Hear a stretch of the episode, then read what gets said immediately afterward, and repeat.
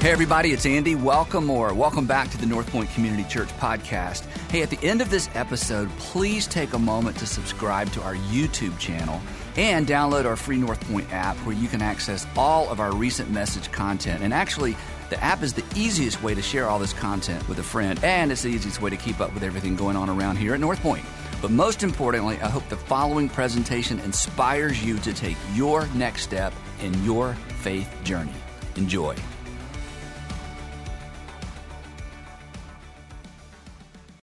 Well, today we're wrapping up our series called Invisible God. And if you haven't been with us, I'll catch you up in just a minute. But um, as we said at the outset, um, this is not a comprehensive uh, series on the Spirit of God, but uh, we wanted to look at it from a different perspective. And specifically, the very first week, we began with this idea uh, that Moses introduced us to with the Ruah of God, this, this word in the, the Hebrew language that, that's translated Spirit in Genesis 1 and 2 and 3, and then throughout the the Old Testament. And this word ruah, while it's translated spirit, it can also be translated, if you remember, it can be translated wind or breath or conscious or mind. And these are things that are telling uh, us something about the Spirit of God. That the thing that these all have in common is that they're all invisible, animating energies. And so, so you don't get freaked out if this is your first time here. You need to go back and, and check out the series. This is not some new age idea. This is another way to say that there's an unseen power of God that's at work in our world. And his presence is felt and experienced through his invisible, animating energy, this unseen power in our world. And it's a power for creating.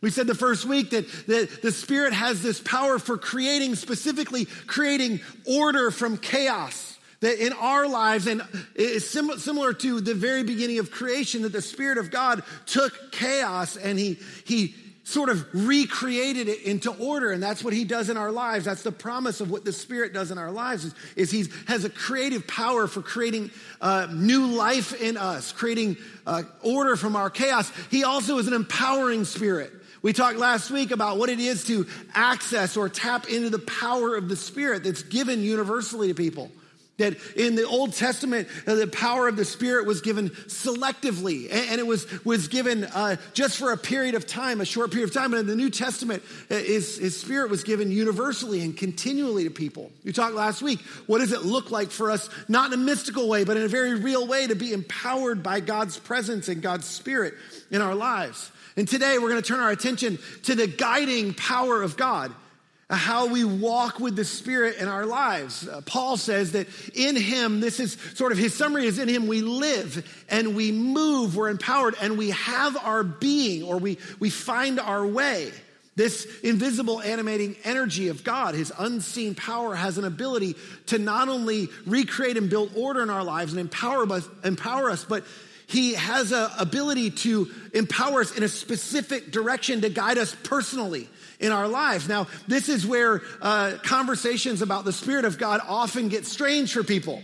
And it's because many of us, in some cases, we've seen uh, or witnessed uh, the name of God or the Spirit of God um, used to manipulate people or it's misused or it's abused. And, and they've, they've done this in the name of, of God's power or God's leading their lives. I'm going to come back to that in a few minutes, but that causes us to have a specific view of the spiritual realm. Those of us who, who've witnessed or had some baggage or experience with that. In fact, when we think of the spiritual realm, you, you may have had an experience that's, that's something that seems weird that you couldn't, it didn't really make sense to you, or it was scary in that, you know, you were, you were like, I, I don't, I don't want, want, to be around that. I don't know what's going on with that. I, I can't explain what's happening there. At the very least, it was unnatural. And these experiences, these weird and scary and unnatural experiences, have caused us to avoid or to minimize or even to dismiss the idea that the Spirit has the ability to not only empower us, but to guide us in a certain way, or to dictate or drive, or for us to be directed, our, our actions and our lives to be directed by Him. And I, I wanna, I wanna talk a little bit about a biblical framework of that today.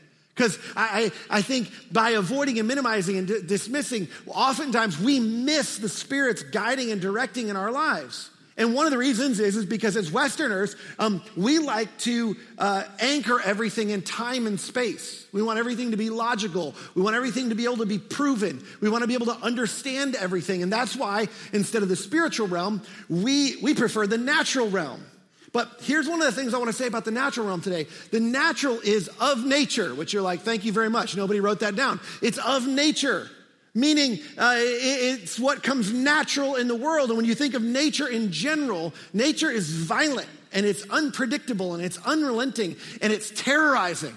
And, when you're little boys, it's kind of entertaining, especially when it comes to like animals and stuff. In fact, I follow this social media account just because of my, my boys, um, because they're, they're too young and wouldn't appreciate it for me to take them on an actual safari. It's too expensive and too far away. Um, so the safari comes to my phone by way of Instagram. And there's this one Instagram called Nature is Metal. If you have a weak stomach, you should not follow them. But Nature is Metal has these, these unbelievable videos about what happens in nature amongst animals. I just thought I'd show maybe an example. Anybody interested? It's a tame one. I promise it'll be okay. So there, this is this is the, the Instagram, and, and and there's this warthog, and he's you know doing what he naturally does. He goes to the watering hole, and you never know what's going to happen. Um, but there's danger.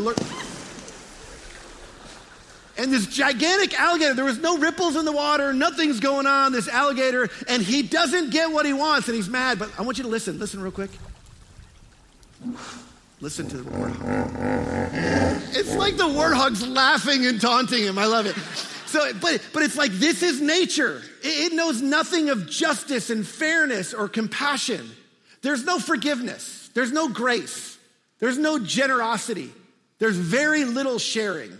Like that's, that's what's, what's natural. That's what's nature. In fact, human nature is not that different. Human nature brought us racism and terrorism and trafficking and genocide. Kill or be killed mentality, an eye for an eye, look out for number one, might makes right. This is what comes naturally. The question is, where does all this come from? Like, like what, what's at the root of that? I mean, who taught us these things? I mean, this is something that's been debated for years. And so uh, I had somebody write to me recently and they were like, hey, when you first started out all the sciencey stuff, I wasn't so sure about it. I really loved the message, but I was like, okay, so today we're not going to go the sciencey route. We're going to go philosophy. And don't tune me out. Some of you are going to be like, well, do I really need to know this? Yes, you do. I told you at the beginning, I want you to be thoughtful about your faith, and it's fine for you to disagree with me. But where this comes from has been debated for, for we have record for at least 3,000 years, if not further back. Well, you're like, what do I mean by that? Well, if you think about philosophy, ancient philosophy, uh, and, and we could go back further, but specifically as it relates to this question of what drives humanity and, and what, what inspires and motivates and leads humanity, it began with Plato's thinking. And Platonic thinking is about 6th century BC. I mean, these are, these are these are things that we have documents of, these writings. And, and Plato was sort of suggested that what we perceive in the world is not true reality. It reflects, it reflects an ideal. That there's, there, there's an ideal out there that's greater, that's better than what we experience in this world. And we're inspired by that because we think, well, this isn't quite right, or I'm not experiencing what I want, and there must be something better to reach for. And uh, years later, a guy named Plotinus, he built on that, that uh, Platonistic thinking, and then Augustine followed him, and, and they all agreed there was sort of this same trajectory that there's this transcendence that, that we're shooting for. There's, there's a transcendent uh, idea of all the things we experience in the world, and, and, and it's greater than what we're experiencing. And so we stretch and we, we, we, we lean towards that, and coupled with, with uh, uh, Judeo Christian ideas, uh, Augustine said that love or ultimate good are things that, that, that drive us as a society and as humanity. And, and we've seen some uh, uh, experience of that. In fact, that's what shaped much of the West. Because prior to sort of this thinking in Judeo Christian values, like these things, these all existed and they ruled the world. What we don't realize because we're the beneficiaries because we never experienced the world the way it used to be. That that's new. That's that's new in in uh, in the human uh, tra- or excuse me the human uh, history. And so, um, fast forward years, some, you know, let's, let's call it 14, 1500 years after, after the Apostle Paul and, and some of Augustine's writings. And, and we have the modern era where there's modern philosophers. And it certainly started before this, but Marx was one of the first ones to kind of speak out on this idea. And he talked about economics and specifically prosperity that, that prosperity was something that, that was what drove the human experience. It's like, no, no, societies and people and government and people groups, they're driven by economics, and economics, pros, economical uh, prosperity is what drives their, their, um, their behavior. And Nietzsche came after Marx and said he was close, but he wasn't quite right. And Nietzsche said the reason they want prosperity is because prosperity is what leads to power. And that power is what people are actually after. And that that's what they really want the ability to control and the, the ability to dominate. And Freud he, he came after them, and he's not really a philosopher, but he, he sort of spoke uh, in opposition to the philosophical community. And as a psychoanalyst, he said, No, no, we, we actually, uh, from a psychoanalytical analytical standpoint, we, we've observed and we can prove that humans are actually driven not by prosperity or power, that they leverage those things for the sake of pleasure. In fact, what Freud said was that, that when you don't get what you want, when you don't satisfy your deepest pleasures, that's the beginning of what he said is the beginning of all neurosis. When things go wrong, when things go wrong inside of you and things go wrong in the world. And so, into the conversation, we insert the Apostle Paul's writings. Now, we're at a church, we're at a church so we're going to look at the Bible. What does the Bible have to say about this? And here's the thing uh, just give me a little leeway for a second, because I think if the Apostle Paul was here, and he said, we were to ask the apostle Paul, okay, Paul, you look at this. I mean, there's a group of people, and, and by the way, this is, this is, you know, this, this debate is, has been going on for somewhere, somewhere in the neighborhood of, of 3,000 years that we have documented, may, maybe longer. And if we say to the apostle Paul, okay, Paul, which one is it? I mean, is it the ideal and the transcendent love and good? Is that what motivates people? Or, or is it prosperity and power and pleasure? I think the apostle Paul would look at it and he'd go, Yep. Yep, that's it. Well, but which one is it? It's all of that. In fact, the, the scripture we're going to look at today, if you have a Bible, Galatians chapter 5. I'd love for you to open your Bible if you have one. If you don't have one, we want you to have one. I'll give you one if you can't afford one. But um, whatever campus you're at, let them know. We'd, we'd love for you to have a Bible. Um, but if you have a device and you, you have YouVersion, you can open it there too. But, but here's the thing the Apostle Paul says, hey, this actually represents a conflict that's going on inside of you. And yes, these are the forces that are at work. And so here's his suggestion. He starts with this. He says in Galatians chapter 5, beginning of verse 16, he says, So I say this, uh, they, this, is, this is happening, and this, these forces are at work. I say, let the Holy Spirit guide your lives. Then you won't be doing what your sinful nature craves.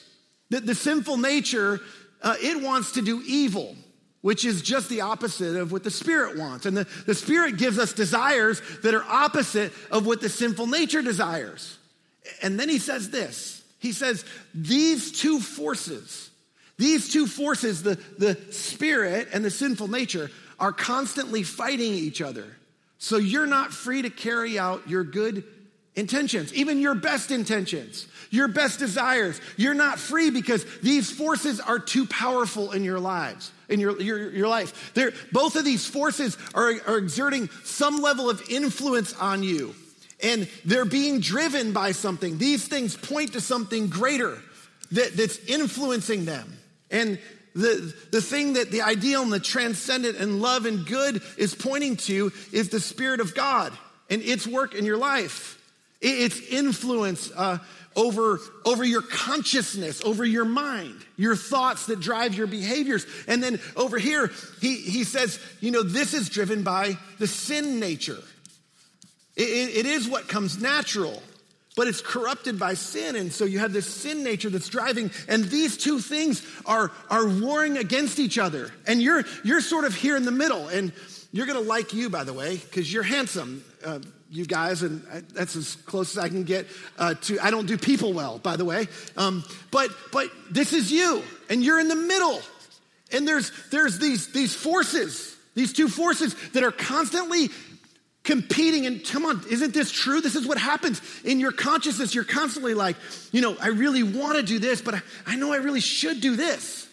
Like, I mean, this, this starts really young and it like, it plagues you in college and you almost always do what you want to do and not what you should do. But like, you, you've, you've dealt with this your whole life. And when you do what you want to do rather than what you should do, there, there's consequences to that, and you don't feel good about that. And when you do what you should do, oftentimes, and not what you want, you feel bad about that as well at times. And it's like there's this battle, and you, you, feel, you feel neurotic. You go back and forth. And the Apostle Paul says these, these, it's because these forces are battling inside of you. He says, but, but when you're directed by the Spirit, you're not under obligation of the law of Moses. It's like, what does that mean? That seems like a hard left turn, Paul. And he says, no, no, here's the point. The point is, there were certain laws that were given to people, they were given by God, and we have laws in the world. And, and the point is, when you're directed or you're guided by the Spirit, you, you don't have to rely on your own ability to keep the law. There's, there's, it, it, it's, when it comes to the Spirit, the truth is, is we're guided by the Spirit. But with the law, with, with our sinful nature, this is something that needs to be governed, which, when you think about it, we all know what that's like. Because he says, he says, look, when you follow, when you follow the desires of your sinful nature, the result's very clear. And there's certain things that happen. I mean, the sinful nature, we have to govern that because when you follow the sinful nature, we all know what happens, right?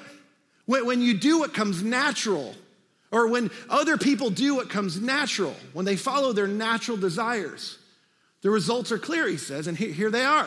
And look at this list sexual immorality, impurity, lustful pleasures, idolatry, sorcery, hostility, quarreling, jealousy, outbursts of anger, selfish ambition, dissension, division, envy, drunkenness, wild parties, and other sins like these as if there weren't enough up here. We needed like just a catch all at the end. And it's like this, by the way, I know, here's what I know. I know this makes us all feel a little nervous. We sort of squirm because it's like, mine's up there. The one I struggle with, my, mine too, by the way, mine's up there. So I just thought we'd turn to our neighbor and we would all identify which one is ours that we dominate, dominated by, dominated by most. It's not a good idea. No, let's, let's not do that. That's not the point. But here's, here's the point. This is what's so interesting. When you look at this list, isn't it true that the primary source of what drives this is what the philosophers told us? It's prosperity and it's power and it's pleasure. And when I don't get what I want, when I get what I want, it's sexual immorality and it's impurity and lustful pleasures. When I don't want to get what I want, it's hostility and quarreling and jealousy and outbursts of anger. It's like, how did Paul know? Tell you how. It turns out, when it comes to sinful nature, it just takes one to know one. And we all have it. So we all know we know what happens when we do what comes naturally. Nobody's ever had to work hard to become good at any of these things, right? Like you didn't have to teach your kids how to be selfish instead of sharing. It's like, hey, listen, no, no, no, no, no, no, no, stop sharing with those kids. You might run out of what you have. So you can't share all the time. That's not good. Nobody, you don't have to teach kids that.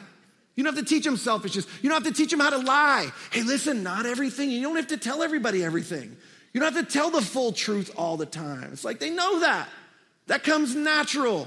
And nobody had, had to teach you, you didn't have to go to school, how to learn how to cheat on your taxes, right? Nervous laughter in the room for that one. It's like, you know, eh, what pick your thing. I mean, it, it, you didn't have to be taught how to follow the sinful nature. Here, here's, here's the truth is we've created laws. We've created laws to govern what comes naturally, which is strange, isn't it? I mean, have you ever thought about this? Why do we need laws against mistreating, owning, and killing people? I mean, as Westerners, we think that seems absurd that you need laws, but none of us want to live in a land where there aren't laws against mistreating, owning, or killing people or other things. We, want, we, we realize that as, as humans, we need to be governed because when we leave it up to what comes naturally to us, chaos ensues and all sorts of harm happens. And the sinful nature, it leads us towards brokenness and destruction. But, the Apostle Paul says, but the Holy Spirit, he produces something different. He produces this kind of fruit in our lives. He produces love and joy and peace and patience and kindness and goodness and faithfulness and gentleness and self control. There is no law, as if he needed to tell us, there is no law against these things. Here's what's interesting these things over here, they require laws, they require rules, right? You have to have rules for what the sinful nature, what comes naturally to us. But over here, this, this stuff that comes from the Spirit, there's no restrictions necessary. You don't need any restrictions for any of that. It's like, no, no, we've never had anybody go, hold on a second, you're not allowed to love people that much. You wait, we got people way too happy around here. We need laws to govern people that are happy. There's way too much peace. Somebody needs to stir up some conflict. Uh, like this is way too peaceful. Like that sounds absurd. And, and it's because you don't need laws against these things. And these are the things that are we're led by the Spirit to do. There, there's no restrictions necessary when we're guided by the Spirit, is what Paul's saying. But when we follow the sinful nature, it needs to be governed and it requires rules. He, he goes on, he says this, he says something interesting. Those who belong to Christ Jesus. So, getting towards me and you, what do we do about this, this tension? Those who belong to Christ Jesus have nailed the passions and desires of the sinful nature. These things, this desire for us uh, for, for prosperity and for power and for pleasure, these passions and desires of the sinful nature to his cross and crucified them there.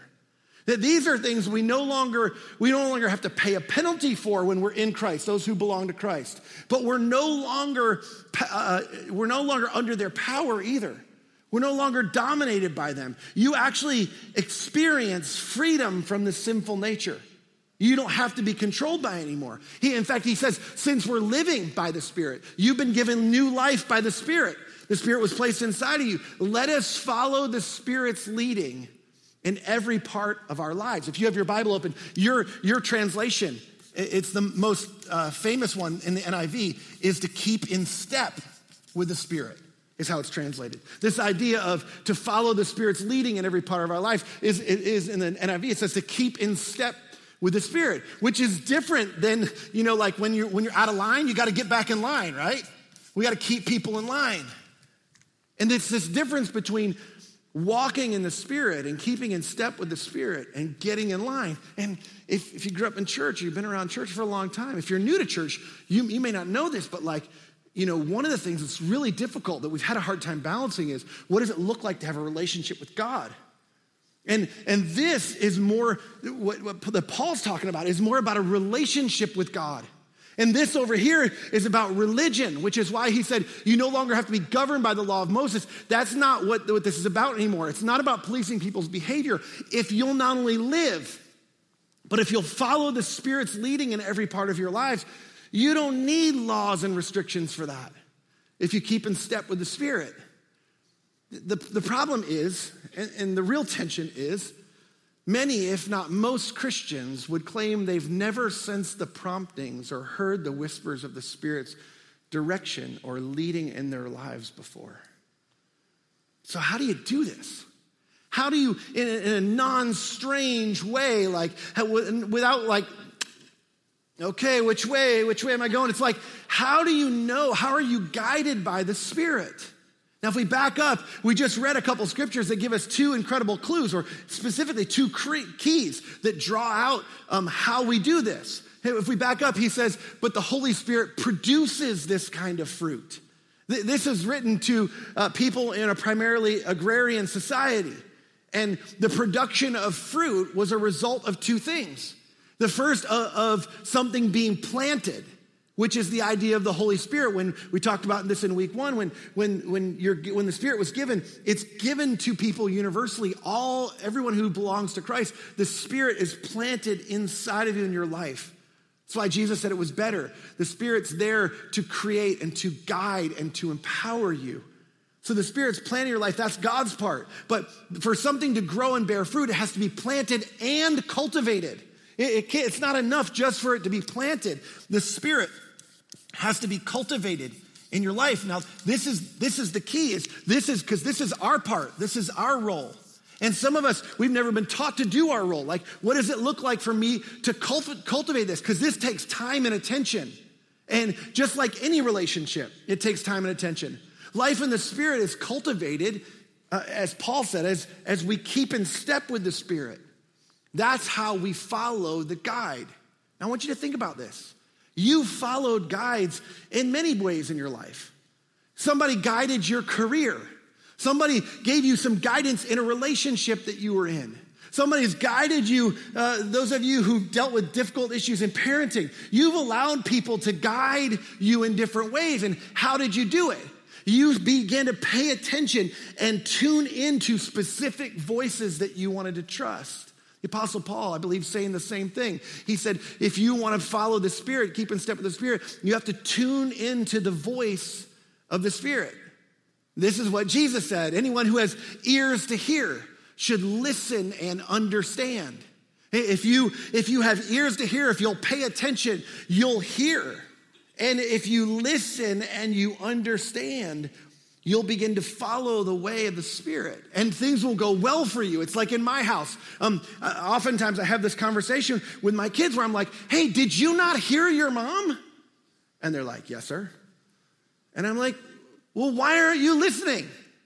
And they're like, "Well, I don't understand why I had to do this, or why I had to do that, or why I have to do it right now." And it's like, well, if you'll not only hear what she had to say, if you'll listen and you'll do it, you'll then begin to understand. The more you tune into and hear and listen to God's word through his general will he's given to all of us through his scriptures, the more you hear God's general will through his word, the easier it'll be to recognize his voice and understand his personal will for you that he speaks through his spirit.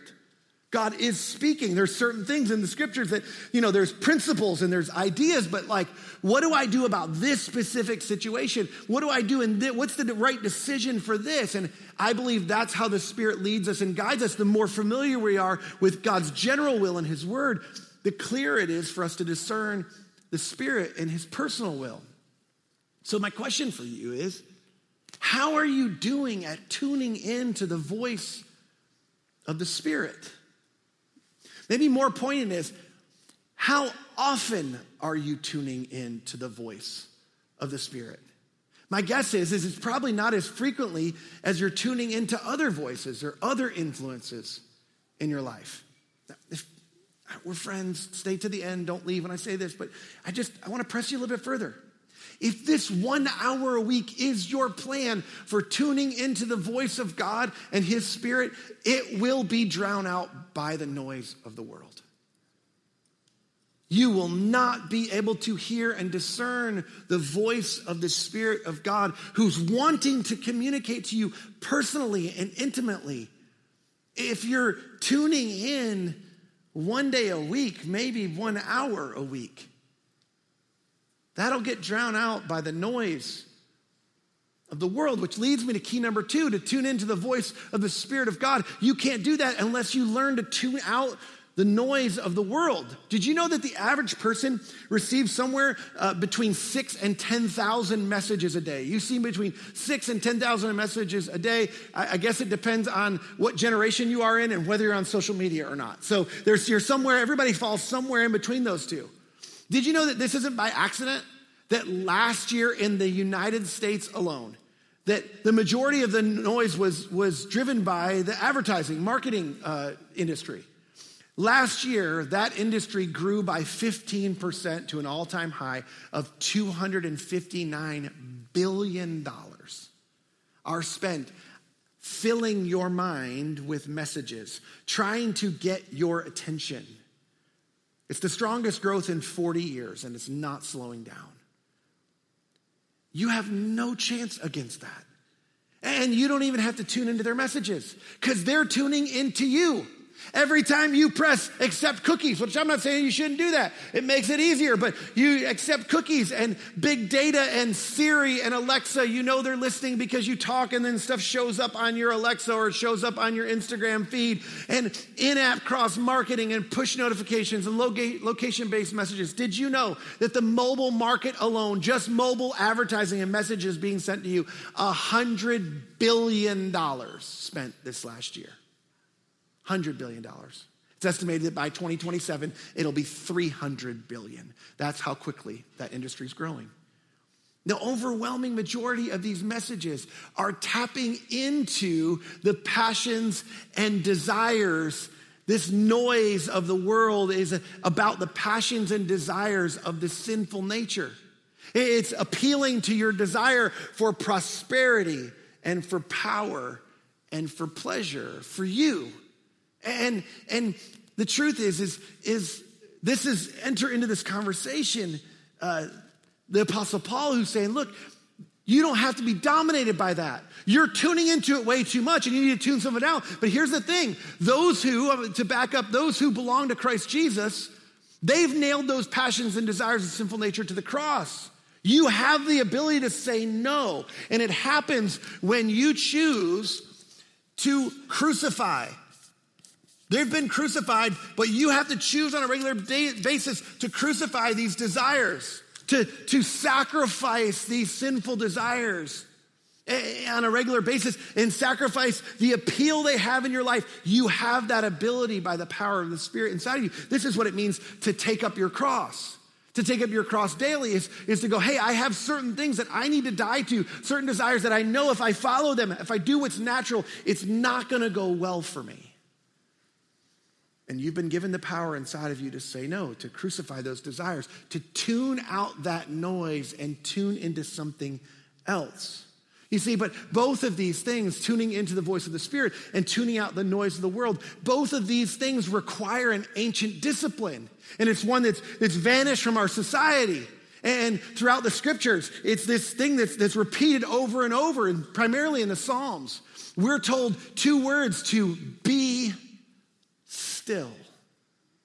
I know some of you are going, yeah, but I got four kids. Me too. And, and, and I have a full time job. Me too. And I have a wife and she works and mine too. And, and I've got all these things and these, these places I'm volunteering and these things I'm involved in. I'm on this committee and I'm on this board and my, my fantasy football league and I'm getting crushed there. And I got so many things going on. Me too.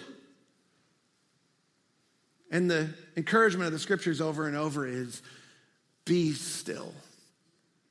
It's a huge theme in the Psalms. In fact, David, um, this is what I believe uh, separated David. I mean, with all of his faults and failures, it was the key to, be, to David be, become known as a man after God's own heart. It happened because David had a rhythm of choosing to be still, which is not easy.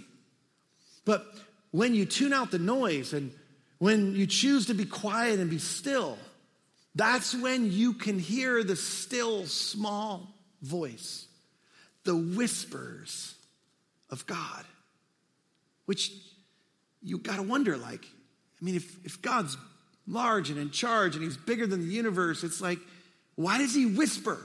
I don't have a verse for this. He doesn't always whisper, by the way. But I don't have a verse for this, but here's why I think God whispers, and I think it's why it's his preferred method of communication. And I, it's because he wants to be close to you. I believe that with my whole heart. God wants to be near to you. Yes, you. He, he, he loves you. He, he wants to move you towards you. In fact, this is the story of Scripture. That, that our sins separated us from God, and then God sent his son to be near us, to come near, to make a sacrifice for you and for me, to not only pay the penalty for our sin, but to give us the power to overcome the brokenness of our world. And then he said it was better for him to go, that he would send one that would not only be with us and with you, he would be in you and He would guide you and He would empower you. Here's my question When do you get still? Like, I'm not saying when do you stop activity. Like, when do you get still and not just still your activity, but, but your mind? When do you get so quiet? When do you you lower the ambient noise in your life enough that you can tune in to hear the whispers of the Spirit of God who wants to guide and direct your life. Make no mistake. We, we are all guided by one of these two forces. This is what Paul said. These two forces are warring such that you can't you, you can't carry out your own good intentions. So that's out the, out the window. One of these two forces will guide your life. Turns out it's not really a 3,000 year debate. The debate's not will one or the other of these, which one's the most powerful? It's which one will you allow to be the most powerful in your life? And you know what's interesting? Um, I, you know, I, I, I'm not great at people, but this is sort of the debate, right? It's like, I don't know what to do. Like, I don't know which one, which way I should go, what, what the right decision is. And, and it's funny because um, the philosophers and even the psychologists don't have a, a, great example for this. And I'm not good at people, by the way. I'm just going to admit that out loud. I'm not good at writing, drawing people, but this is my best attempt. It, it's, this is the age old debate. And this is what it looks like. It's like, hey, I, I don't know which one of these wins out, but, but there's one on my one shoulder that's kind of influencing me this way. And he kind of looks like this. And, and, you know, he carries one of these. And, and he's got a tail that looks like this. And it looks more like a cat, which might be intentional. I don't know. Um, but, but, but, and he's influencing me in one direction. And then, and then there's, there's this other guy, and there's a handsome fellow over here, and he's got one of these over his head. And, and he's got he's got these on his shoulders. And, and the truth is, is, is he's influencing me to go in a different direction. And I have these two voices, and they're competing and they're warring in my life. What do I do? The question is which one of these forces will guide your life? I'll tell you the answer. It depends on which one you're tuning into the most. When you tune into the voice of the Spirit of God, it requires you to tune out the noise of the world. And so here's what I want to do. And what I want to do today is I want to, I want to conclude by giving you a gift. And it's a gift that's rarely given in our society. So I'm going to give you this rare gift, but it's going to require a lot of discipline on your part. The gift I'm going to give you today is 60 seconds to be still. And you're going to be shocked at how long 60 seconds feels. Here's what I'm asking you to do Would you just put your phones away? Would you try to clear your mind? Would you just close your eyes? I mean, external posture is important uh, and it, it dictates our internal posture. So I want you to close your eyes. and I want you to open your hands. Nobody's looking at anybody. Just open your hands and turn your palms up. This is a prayer posture, it's a receiving posture. Saying, God, I want to receive from you. And here's all I'm going to say is I just want you to focus your mind on this one idea. God, form my thoughts in my form your thoughts in my consciousness. Give me your thoughts. Direct me by the power of your spirit. I want to hear from you today as we've been talking. Something in your life, maybe something that was on that awful list I put on TV. It's plaguing you. You've had this force, this, this battle between these two things over and over and over. And maybe you're losing. You're going, God, guide me, help me to know what to do next. I believe He'll speak to you. It's going to require discipline. You're going to have to tune out your thoughts about lunch and about picking up your kids and about what's going on this afternoon and what's happening tomorrow. And just be still and quiet your spirit. The spirit that was created in the image of God so that He could connect with your spirit and speak to you and guide you and lead you. So I'm going to give you 60 seconds beginning now to be still, to be quiet, and to be directed by the Spirit.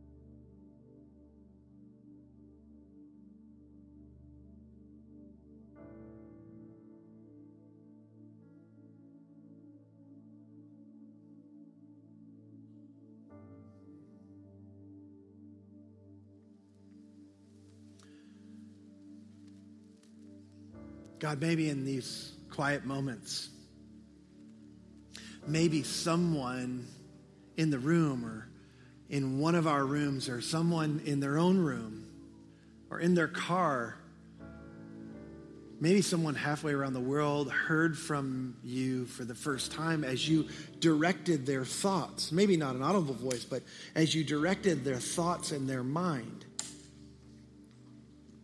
guiding their thoughts to be focused and directed towards the way in which you would want them to go. Maybe some of us didn't hear from you for the first time, but maybe it was the first time in a long time. And it's the first time in a long time we've been still enough and quieted our spirit enough to allow you to speak to us. In a spirit of honesty, some of us, we didn't hear anything.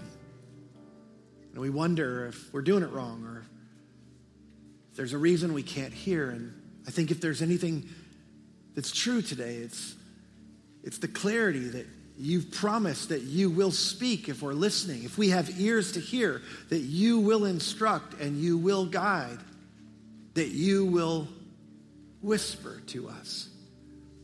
So pray for somebody who's here today who didn't sense a leading in their spirit, that they would maybe hunger for that and they would maybe begin to practice quietness in their life and stillness because maybe the noise, the residual noise is too much. It's such that they can't hear your leading and hear your voice.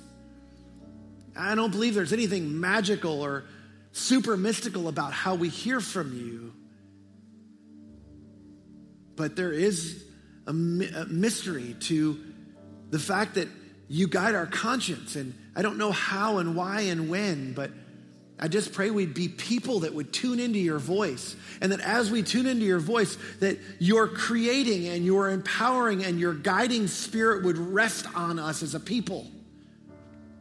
That individually and corporately, we would be a group of people that experiences the presence of your spirit, your presence, your essence, God, on a regular basis. We would know your nearness.